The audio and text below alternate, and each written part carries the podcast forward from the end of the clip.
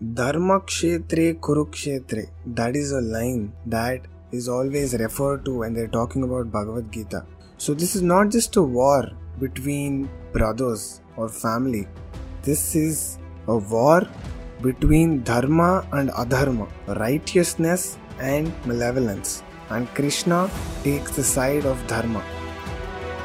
When everything is set, everything is ready, they're about to wage a war Arjuna just sees his family members on the other side and he just collapses with grief and he starts contemplating his decision. He starts questioning Krishna what the right thing is to do.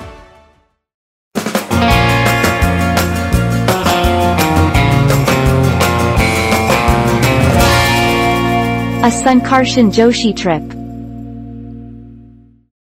Hello, ladies and gentlemen, welcome back to another Sankarshan Joshi trip. This is a very special episode because this is the first ever episode of the Bhagavad Gita series. Yes, you have heard it right.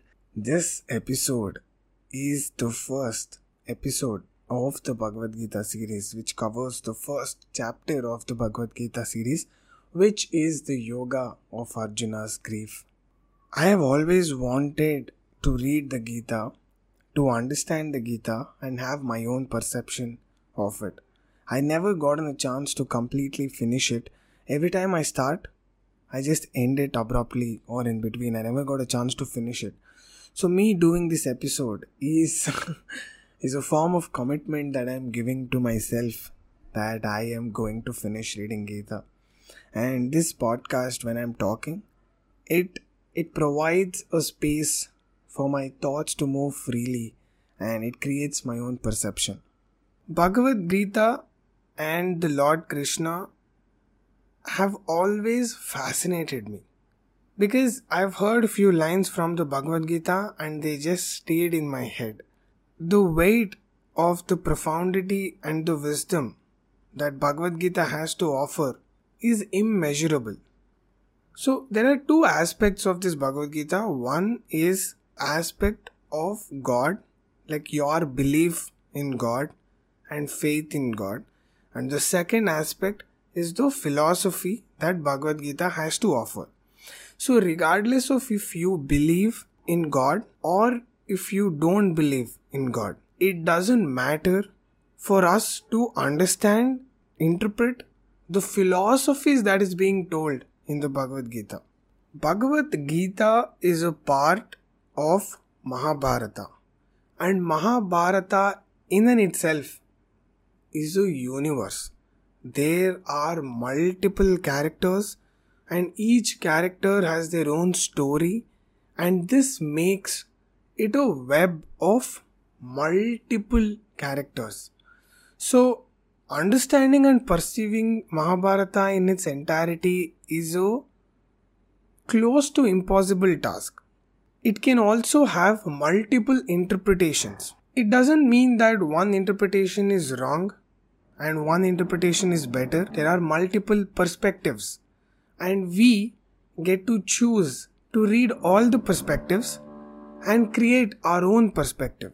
So, I wanted to say this as a disclaimer before we get into the first chapter of Bhagavad Gita. Bhagavad Gita, which is song of the god, it is the conversation between Krishna and Arjuna that takes place during the war between Pandavas and Kauravas. When I when I thought of doing this series, I was very, very, very intimidated because there are a lot of characters, there are a lot of stories, there is a lot of things that happen in the Mahabharata. A thought struck me like, will I able to perceive this? Will I able to finish this? When I found this Bhagavad Gita, this for the people who are not able to see the book, it's an English translation translated by Arthur Osborne and Professor G.V. Kulkarni.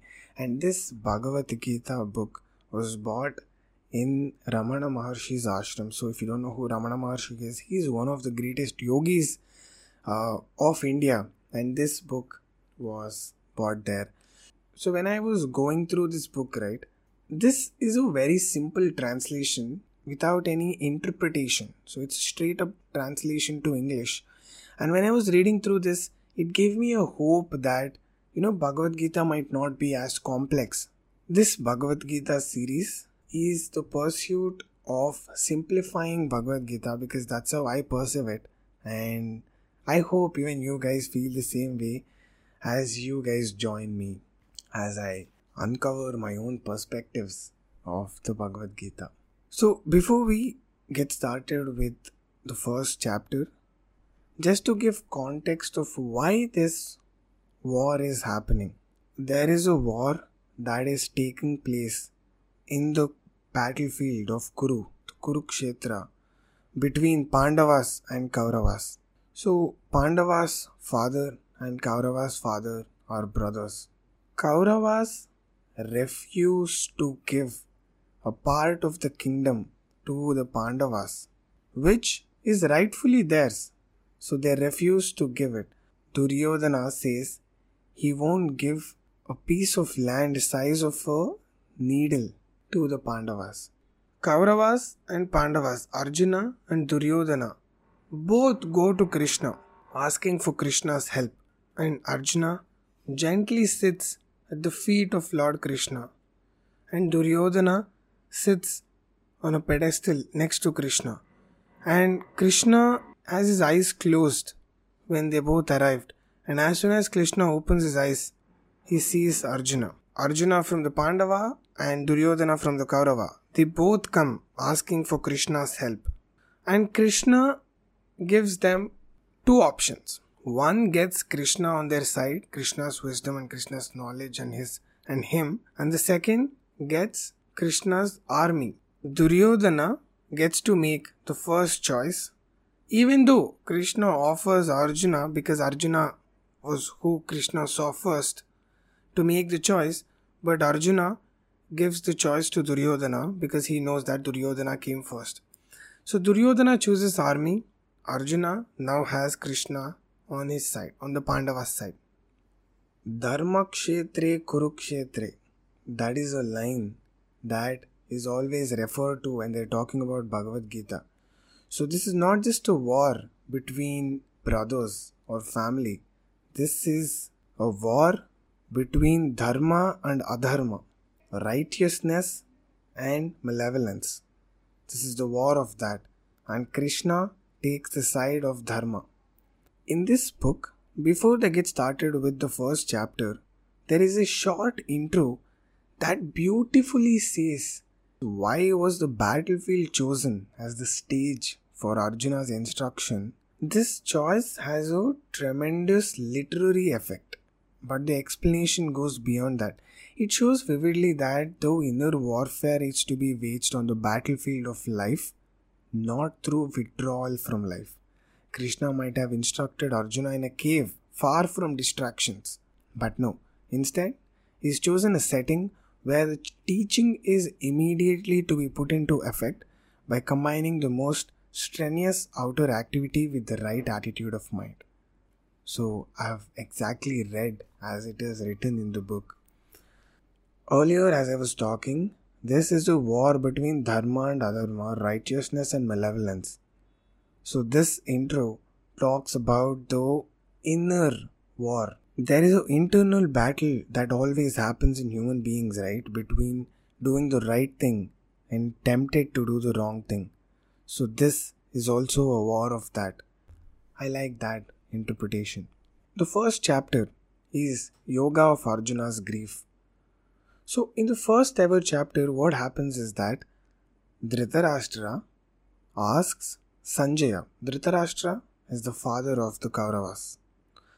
Dhritarashtra is blind and he asks Sanjaya, who has a supernatural power, Divya Drishti. He has a supernatural power, which means he has a vision. He can just close his eyes and he gets the vision of what is happening without actually being there. So Sanjaya starts narrating what is happening in the battlefield to Dhritarashtra. So initially, Sanjaya starts talking about the armies of both the parties, Pandavas and Kauravas. So he starts describing the the army of the Kauravas, who are all a part of it. And then later on, he goes on describing the army of the Pandavas and who all are the part of it. And then, as he is describing that, he also talks about the the drums being beaten and the conch is being blown as a as a symbol that you know the war is about to start. Krishna is the charioteer of Arjuna's chariot. So Arjuna asks Krishna to take him to a place where he can see the Kauravas army. Like he wants to go in between the battlefield.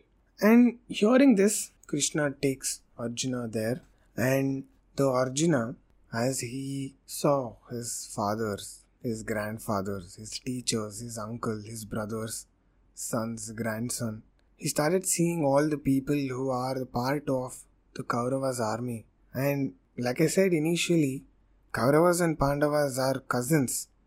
Arjuna sees his own family, his relatives on the other side. The thought that he will be fighting his own family just struck a chord in Arjuna's heart a great compassion came over him and to krishna he describes what how he's feeling. And he says you know how his limbs are dropping his mouth is parched his body is trembling and, and his hair stands on end. He goes on describing how he's feeling when he sees his own family on the other side. He starts to describe even more by saying how his skin is burning and his mind is reeling and he can't stand that. He also adds that, you know, he sees ill omens. Keshava. Like that, that's what he calls Krishna. And he starts contemplating his decision of what exactly is he doing there. He says to Krishna that I desire no victory. Even if I win, for whose sake am I winning? Like, no matter how much wealth that I gain, so the people on the other side are his teachers, his fathers, sons, grandfather, his uncles. He do not wish to kill his family members. What is the war even worth? Is winning the war even even worth? So this war is taking place to regain a land that was rightfully theirs. And he says, Is this earth, the land, worth me killing my own family members, his own, like my own teachers, my grandfathers, my uncles, my relatives, is it worth that? What joy would it give him by killing his own family members? That's what Arjuna says Krishna. He also questions how can he be happy by killing his own family members? Even though Kaurava's mind could be filled with greed and cruelty, shouldn't we have enough wisdom to turn away from this sin? So that's what he questions Krishna. He also adds on destruction of our own family, the dharma perishes and then adharma overtakes the whole family. So dharma technically means the part of the path of righteousness, right? And adharma is the opposite of that. So he questions Krishna on destruction of won't this set the course of adharma by killing our own family? And when adharma prevails, the family becomes corrupt. The entire family, the further generations become corrupt. And then this brings the whole family down. He also adds on saying like how this would bring bad fate to the upcoming generation. He also asks what would eventually come out of his family when Dharma is subverted. He also sees how much of a sin it would be to kill our own family members for, for the sake of dominion, land, kingdom, and wealth. This thought brings him down to a point where he says just hand the weapon to the sons of Dhritarashtra. I will I will go and hand over myself and they can just kill me and get over with this entire thing. Having spoken this, Arjuna throws his bow and arrow and he just collapses with grief. So that's about it, ladies and gentlemen, for the first chapter. So first chapter talks about Arjuna's grief. When everything is set, everything is ready, and everyone is good to go and they're about to wage a war. Arjuna just sees his family members on the other side and he just collapses with grief and he starts contemplating his decision. He starts questioning Krishna what the right thing is to do. Is killing our own family members right? He says walking away from this and giving up on the land or the kingdom whatever they was rightfully theirs, giving up on that. If that could save their own family members, then he would gladly do that.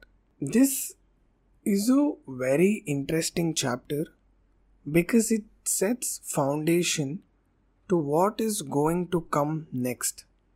So Sanjaya describes this entire thing through Dhritarashtra. So Sanjaya is narrating this to Dhritarashtra.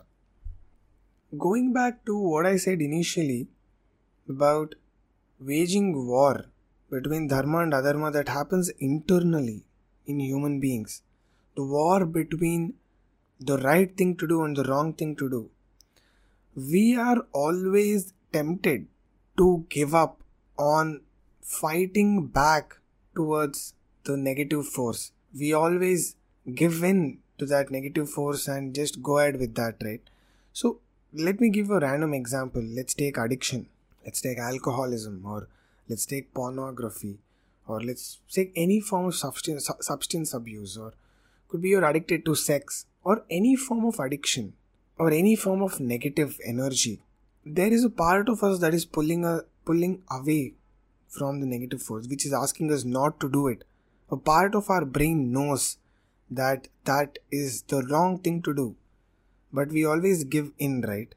So when I read this first chapter, it is not as literally as I said, but when I when I read the first chapter, what I perceived was as a human, I have these moments where I don't want to fight, where I feel very demotivated. I don't want to do the right thing. I just give in and then do the do, do the negative thing and and then our mind tries to find justification to why we are doing the wrong thing right? So arjuna is filled with grief and he's contemplating his decision and he wants to give up. And he creates this whole points he asks this whole questions justifying why he thinks giving up is the right thing to do. Similarly when we want to do something that is wrong and when we are fighting, should I do that or should I not do that? We always create justifications and reasonings to continue doing the wrong thing, right? Like we need justification to do that. So that's what I feel when I read this chapter. We all go through these phases where we don't want to do something, but then we end up doing it. And when we end up doing it, we have a whole list of justifications of why we do that. And our brain is wired to do that, right? because it would be hard to live with ourselves if we don't convince our mind to follow our heart or convince our heart to follow the mind. It would be hard to live with ourselves. So we will have to create environment where whatever we do is justified. That's about it ladies and gentlemen for the first chapter of the bhagavad gita series. I hope you guys liked doing this episode as much as i did. Please do mention in the comments below what do you guys think about this episode.